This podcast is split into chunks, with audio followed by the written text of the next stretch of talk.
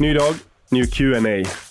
Meg og Henrik sitter her, og som alltid når det er Q&A I og med at du, Henrik, er eh, vårt eh, faglige alibi. Du med din heftige psykologutdannelse, erfaring fra feltet, fra fagfeltet.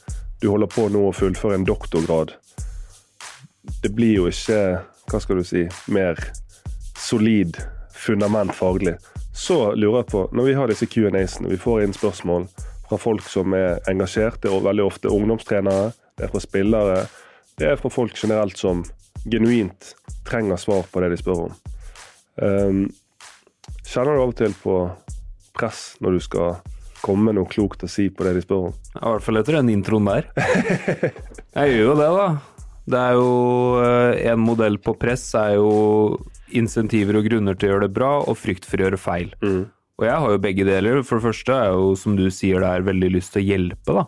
For det kommer jo Folk skriver jo ikke bare inn 'hei, spørsmål, slutt'. Mm. Folk skriver jo inn historien sin. De bjuda jo på, og noen av de deler jo litt personlige ting òg. Derfor veldig ønsket å hjelpe dem.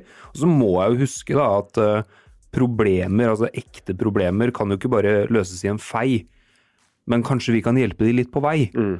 Så jeg, jeg, er jo selvfølgelig livredd for å gjøre feil. Jeg er jo det. For jeg, som, hva, hva, hvis jeg som lirer av meg noe ræl her, da, som de går ut, og så, og så blir det kanskje verre? Så jeg svarer jo helt ærlig på det du spør om. Ja, jeg, jeg kjenner presset. Jeg liker at du kjenner presset. Jeg kjenner jo litt på presset, men kanskje ikke i samme grad. Men det er fordi at um, Men uh, jeg synes vi kjenner litt på presset, og så det betyr at vi er skjerpet. Klar til å svare på disse spørsmålene etter beste evne. Kommer ikke til å treffe på alt du sier. Nei. Men igjen, da. Kanskje vi bommer helt. Det skaper en debatt. Mm. Skaper større refleksjon. Så vi, vi kjører på. Gjør det. Første spørsmål som kom inn i dag på Q&A-en, det er fra en som um, vil uh, være anonym, tror jeg. Um, han skriver Hei sann, takk for en nydelig podkast. Tusen takk for det. Jeg er pappatreneren for et G14-lag. Ca. 25 spillere. Eh, lag på nivå 1 og 3 i seriespill. Spill. Jeg har hovedansvar for nivå 3-laget. Jeg lurer på følgende. Hva er det som får en 14-åring til å spille fotball? Tenker spesielt på den eh, tredjedelen som er kommet kortest i utviklingen. De som aldri får sjansen på nivå 1. Hm. Det vil jo være varierende motiver, selvfølgelig, men vi kan ta en sånn liten brannfakkel, da. Som jeg Det her jobba vi veldig mye, hadde vi veldig bevisst forhold til uh, der jeg var når jeg var i Ullern fotball. De hadde en, i en periode flest av alle Flest lag i juniordivisjonen av alle i Oslo. De greide med andre ord det vanskeligste innen fotball, og det er å holde på spillerne etter hvert som de går over i ungdomsåra og blir eldre, eldre, eldre. Ja, Hva tror du var nøkkelen til det? Nei, Det vi kom fram til der, var at uh, uansett om du er på nivå tre eller nivå én, så har du lyst til å bli bedre. Det som fort skjer i breddefotballen, er at du kommer, og så skal du bare i anførselstegn ha det gøy. Ja, ja. Du skal bare møte opp, og så har du en trener som ikke er forberedt, og slenger ut noen kjegler, og så bare Nei, nå skal vi ha det gøy. Men alle som spiller fotball, med mindre de bare er der for det sosiale, som er ganske sjelden, de vil jo også bli utfordra litt. Mm. Mm. Det er ut, helt ut, Dette må ingen bli fornærmet. Helt uten sammenligning for øvrig. Så hadde vi han eh, som trente Heia Tufte. Ja, Klaus, ja. Klaus i, i sin tid. I Ja. program med disse her supernerdene som aldri hadde drevet idrett.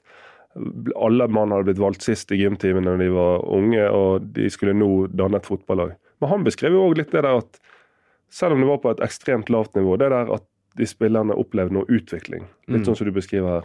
Det, plutselig så fikk de tenning. Plutselig var de ekstremt motivert, fokuserte. Mm. Tok øvelsene på alvor og, og ja. Ja, Så- for hvor mye er det egentlig vi fortsetter å holde på med mens vi føler oss helt ræva? Mm. Det er jo ingen som har en jobb hvor de bare oppriktig Nei, vet du hva, jeg er dårlig. Jeg er dritdårlig. Og det, men det handler mye om å, om å føle, oppleve mestring. Mm. Ja, det må, det må gå framover, liksom. Det er sånn et, et av kjennetegna på et organisme som lever, er jo vekst. Mm. Hvis du legger en stein under mikroskopet, så er den jo helt død, den vokser ikke. Vi mennesker, vi, vi lever, vi må vokse. altså Vi må føle at det går framover. Ellers så trives vi ikke. Så, så det vil jo være en av grunnene. Du må føle et eller annet. At du vokser. Jeg kjenner meg litt igjen eh, på de kortere periodene i mitt liv der jeg har eh, kanskje i vinterpauser for fotballen og sånn bedrevet styrketrening. Du får jo en voldsom utvikling mm. til å begynne med, men så stagnerer det jo Mm. etter hvert, eh, fordi at du kanskje tar kvantesprang eh, i forhold til hvor mye du kan løfte sånn hver uke. Så det, den første fasen, når du merker, når du, altså det når du kjenner og du ser på hvor mye du klarer en sånn eksplosiv utvikling, er jo noe av det mest motiverende som finnes. Det går jo alltid fortest i starten. Det er jo derfor det er så vanskelig å bli ordentlig ordentlig god. For da begynner jo kurven å flate ut. Men det er også litt artig det du nevner der. fordi for eksempel, jeg jobber jo med en del spillere som har litt ulike eh, ferdighetsmål, og et av dem kan jo være jeg har lyst til å bli bedre med svakeste fot. Lyst til å bli bedre med venstre. Men så blir det liksom ikke til at man gjør noe ut av det. Man har det som mål, og så går man ut på trening, har en alle tiders mulighet, men så bruker man høyre. Det er synd, fordi der kan det i prinsippet gå ganske fort. Hvis du bestemmer deg for å øve regelmessig med venstrefoten din, så er den antageligvis så dårlig at du kommer til å merke kjempemestring, og det kommer til å gå fort. Så bare for å det, knyttet til innsenders spørsmål her, da, så tror jeg jeg ville satt opp mest mulig økter, mest mulig situasjoner hvor de har størst sannsynlighet for mestring. Ta de lavthengende fruktene. Og, men så må det være reell mestring. Så hvis du sier treff eh, mål fra to meter, så blir det sånn Det er jo for enkelt. For jo lavt. fornærmende. Ja. Så det må jo være sånn at de må strekke seg, men de har en de har en viss sjanse for å klare det, kjenne utviklingen. Og så er det jo en oppfordring til trenere som trener spillere på et lavt nivå. Spillere som aldri kommer til å få fotballen som karriere. Likevel ta disse spillerne på alvor. Og det opplever selvfølgelig at han som sender inn spørsmålet her, gjør. Men ta de på alvor, og, og tenk at spillere på et lavt nivå har jo kjempemye eh, utvikling potensielt foran seg, Ja. som de kommer til å få stor glede av. Eh, Og så er selvfølgelig er det jo andre ting, sånn som lagmiljøet, stemningen i garderoben, som òg er med på å gjøre at folk som aldri kommer til å få noe kroner og øre ut av fotballen, fortsetter med det langt helt til oldboys-fotballen. Ja, kan jeg stille deg et spørsmål? Du har vært med på veldig mye sportslig, men visstnok da folk sier at når du ser tilbake på en karriere, så er det ikke alltid bare det sportslige. Gjelder det til og med for en som deg, som har spilt profesjonelt? Når du ser tilbake på din karriere, hva er det på en måte som stikker seg ut som gode minner for deg?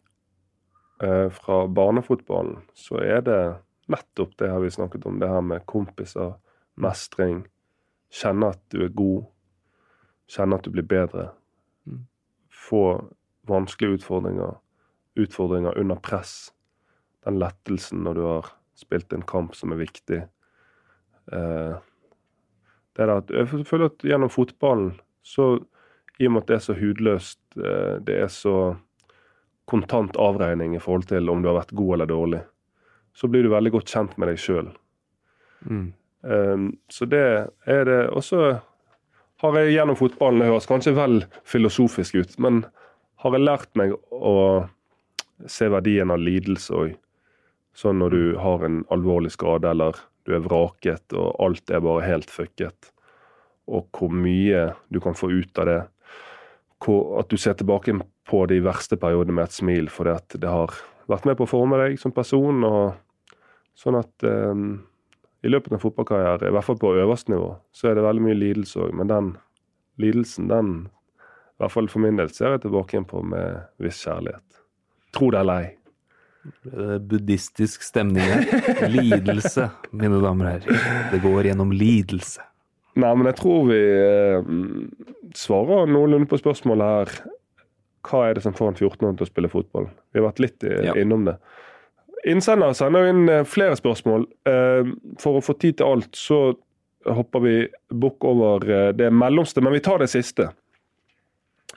Eh, han skriver, og helt til slutt Går det an å snu et braktap til noe positivt?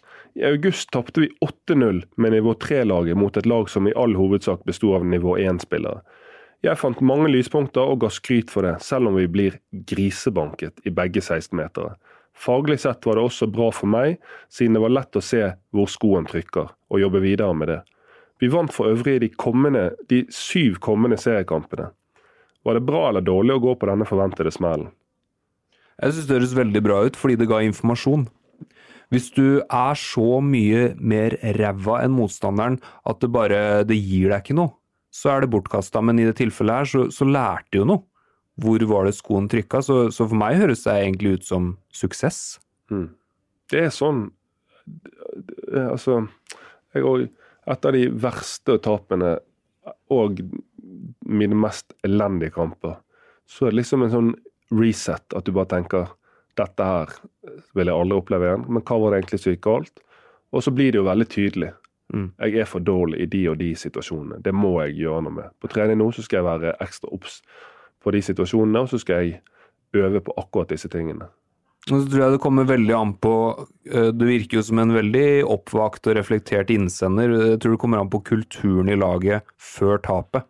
Mm. Hvis du har klart å etablere en litt sånn Bodø-Glimt, Bjørn Mannsverk-kultur, hvor dere snakker mer om prestasjon enn resultat, så tror jeg det vil være lettere å ta et sånt tap som det her. Man kan ikke komme i ettertid. Kan ikke være veldig resultatorientert, og så får du smell, og så skal du være positiv på prestasjon. Nei. Det må etableres før. Mm.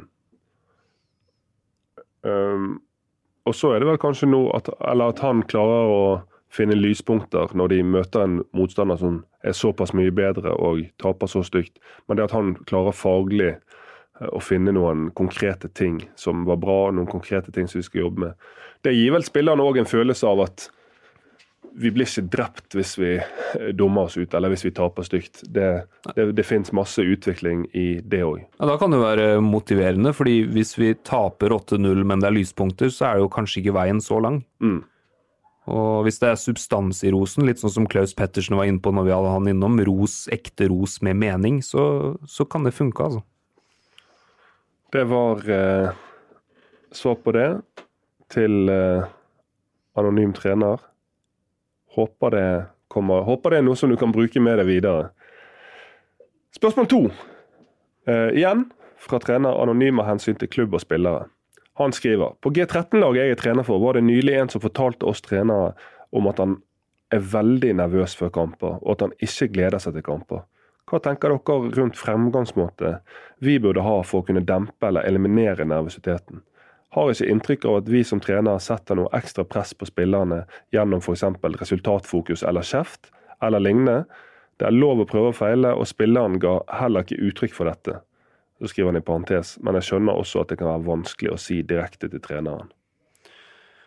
Som politietterforsker her, så ville jeg sett på to av aktørene som er viktigst i eh, idrettsutøveres og unge menneskers liv, nemlig foreldre Uh, og eller venner.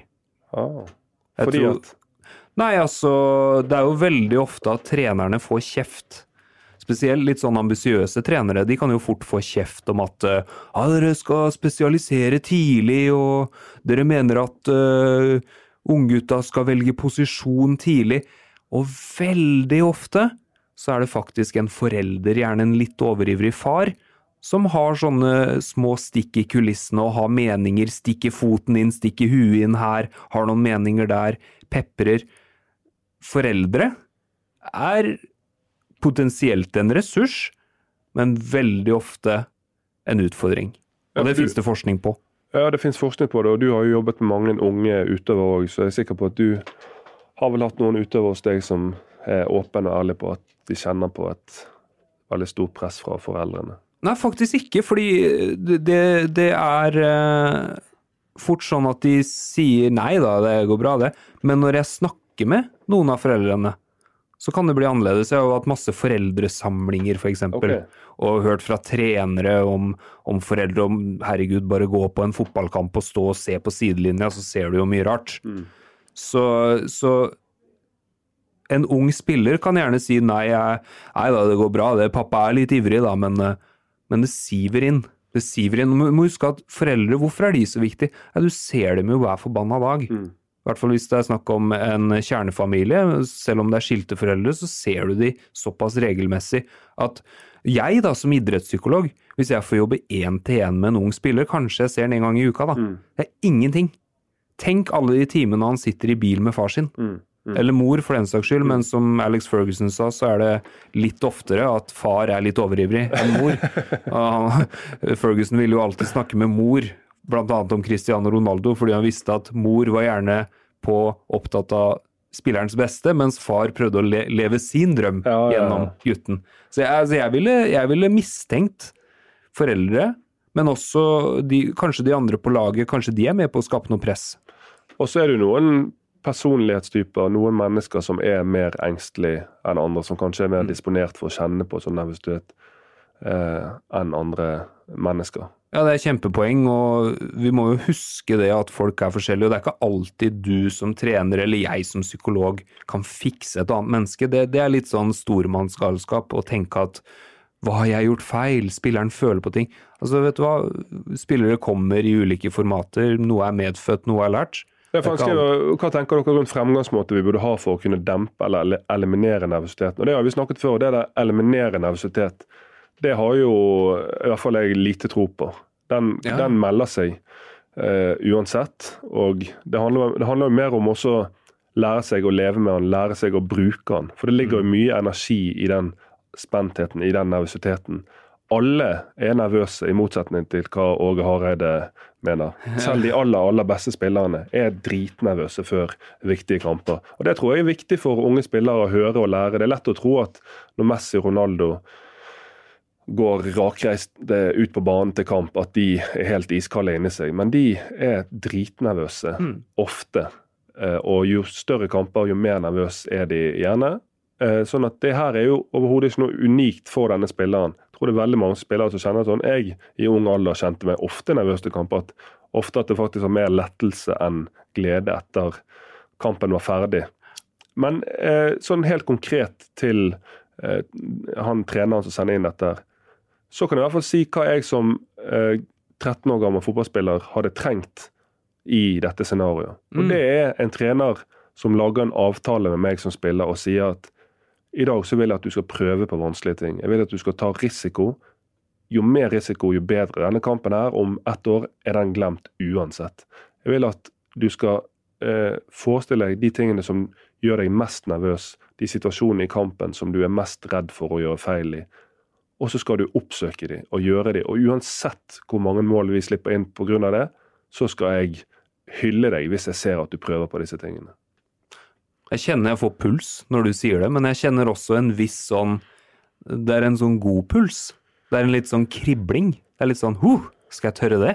Ja, det, det er ikke lett, det, altså. Si hvis det en, for, si hvis det er en forsvarsspiller som har beskjed om å spille på seg press, tørre å spille gjennom ledd. Tørre å ikke bare klarere ballen, men tørre å se etter den gode pasningsløsningen. Så det, kan det være krevende hvis du helst av alt bare vil unngå å gjøre det feil, unngå å drite deg ut foran foreldre, kompiser, jenter. Mm. Men eh, hvis du da har en avtale med treneren, som jo er den som er den øverste sjefen for spillerne, så tror jeg det kan være en veldig god greie. Og så bli hyllet, ros, forsterkning de gangene du prøver på disse vanskelige tingene. De gangene du prøver på ting. De gangene spilleren rett og slett legger hodet på blokken. Mm. At det premieres. For innsender skriver jo at de har greid å etablere en form for kultur. Jeg har nevnt noen eh, miljøfaktorer jeg ville utforska, men så er jo du inne på noe veldig der, da, med kanskje en sånn mer sånn personlig tilnærming også kan være det Ja. spilleren trenger. da. Finne ut hva som gjør spilleren nervøs. Finne ut hvilke situasjoner i kampen som gjør nervøs, hva han er redd for, og så bare gå. Hva er det du kaller på psykologispråk? Er ikke det sånn der eh, Eksponeringsterapi, Ja, ja, ja, nesten. ja. Hør på han, da. Eksponere, At spilleren tør å eksponere seg for de situasjonene som oppleves mest truende, og bare kjører på på de, får støtte av treneren til å gjøre det. Siste spørsmål i denne Q&A-en, det er fra Anders Barstad Gjerulsen. Han skriver Does survivorship bias rule the world? Hei, veldig spennende og interessant podkast. Har dog reagert på én ting som jeg lurer på. Det har blitt referert flere ganger, senest i Tom Nordli-episoden, til en artikkel som het Does orphans rule the world? For meg høres dette ut som et klassisk tilfelle av survivorship bias, hvor man kun ser på suksessfulle mennesker. Jeg vet ikke hvordan de eventuelt definerer det, er vel en diskusjon i seg selv. Eh, Som er orphans, og, altså foreldreløse, og ikke orphans som ikke er suksessfulle. Har dere tenkt noe på det, for å unngå å trekke frem noe man me mener høres innsiktsfullt ut, men ikke har eh, statistisk grunnlag for å konkludere med? nærmeste vi har kommet kritikk, så Nei, men jeg kjenner den traff meg litt, faktisk. Og det går litt på sånn min faglige integritet, og det blir kanskje litt fort gjort at man sitter her og Det, det er jo et annet begrep som heter winners bias.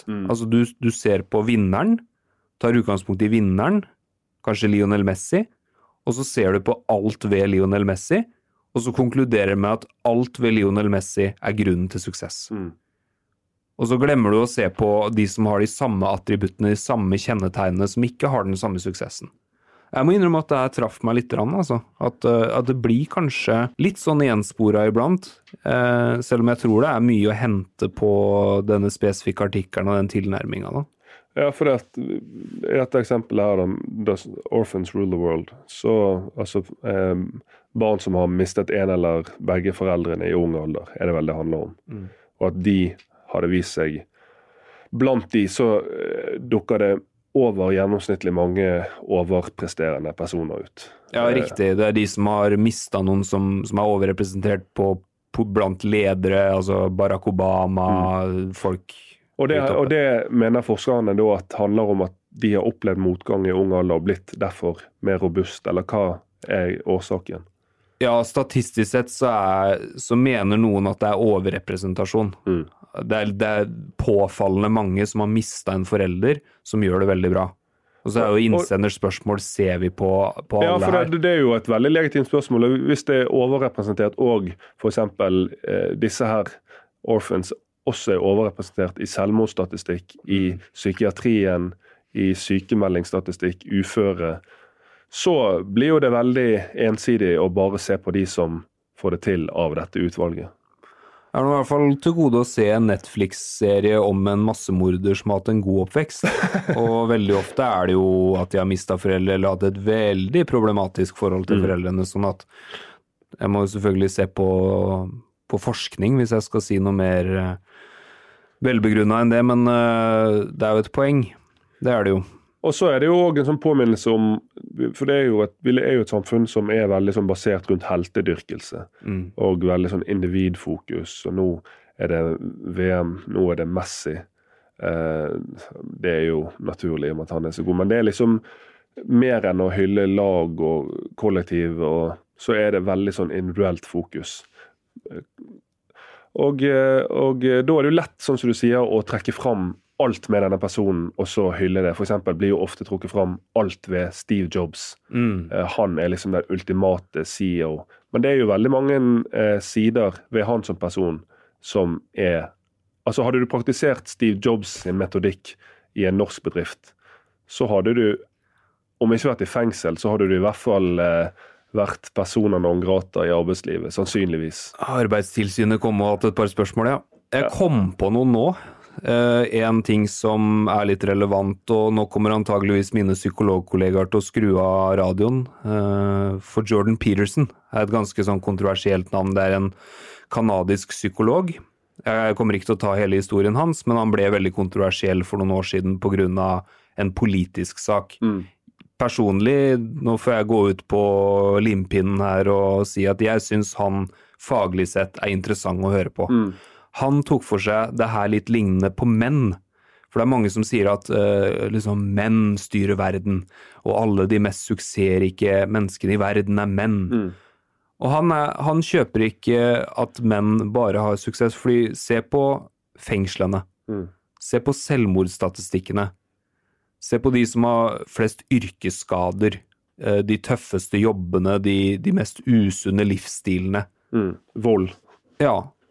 En gjeng tapere, da, hvis du skal se på det på den måten samfunnsøkonomisk. Ja, det er jo menn. Mm. Det er litt det samme, da. Hvis du ser på toppen av toppen, så er, ja, det er lederstillinger så er det jo antageligvis for mange menn. Det kan vi være enige om. Men gud hjelpe, det er mange menn på de mer uheldige sidene. Ja, altså så Det kan jo hende at, eh, for å konkludere på den The Orphans Rule the World, at kanskje de er mer ekstreme i begge ender av skalaen. mer ekstreme, ja. Ja, mer ekstreme i begge ender av skalaen. Og det er kanskje litt mer sånn himmel eller helvete. Make or break. Ja. Ja. Nei, men den, Det var et uh, godt uh, spørsmål. Vi tar med oss den refleksjonen. Og så, uh, igjen, så er det utrolig kjekt dere som sender inn spørsmål, for oss å kunne svare på. For at til disse episodene vi har med gjester, så er det jo ting som vi har tenkt litt på forhånd, lagd en slagplan. Mens disse spørsmålene kan vi uh, innimellom bli tatt helt på sengen og måtte tenke på helt nye ting. Tenke på helt nye måter. Mm. Så det er veldig, veldig gledelig. Og til deg som hører på, som alltid, tusen hjertelig takk.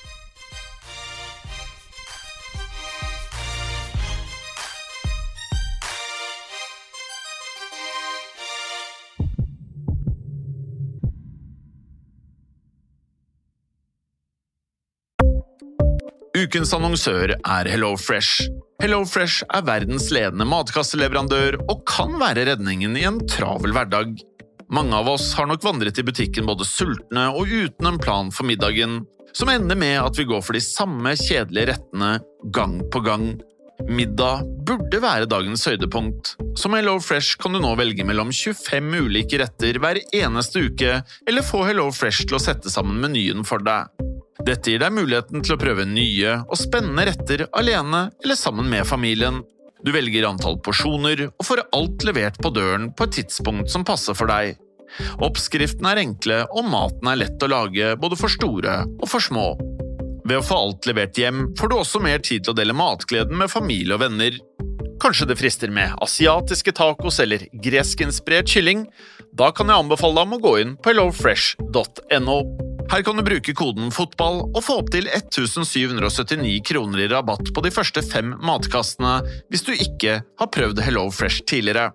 Du kan også bruke rabatten hvis du har vært kunde og stoppet abonnementet ditt for tolv måneder siden eller lengre. Gå inn på hellofresh.no og bruk koden FOTBALL. Ukens annonsør er Folio, en smartere banktjeneste for deg som har en egen bedrift eller ønsker å starte for deg selv. Folio er en superenkel nettbank for bedrifter. Som kunde i Folio får du en bedriftskonto med et bedriftskort og app. I denne appen er det smarte løsninger som forenkler regnskapet ditt, uansett om du har en liten bedrift eller et enkeltpersonsforetak. Folio er både intuitivt og brukervennlig, og er laget med et enkelt språk. I tillegg tilbyr de forutsigbare priser og ingen skjulte gebyrer. Skulle du likevel trenge det, så kan du snakke med deres raske og hyggelige kundeservice, og der får du prate med en faktisk person og ikke en chatbot. Folio er med andre ord både enklere og koseligere enn banken. Over 10 000 bedrifter har allerede valgt Folio som sin banktjeneste, så besøk folio.no og se hvordan Folio kan forenkle din hverdag også. Har du et enkeltpersonforetak eller en liten bedrift? Da er du sikkert lei av å høre meg snakke om hvor enkelt det er med kvitteringer og bilag i fiken, så vi eh, gir oss her, vi. Fordi vi liker enkelt. Fiken superenkelt regnskap.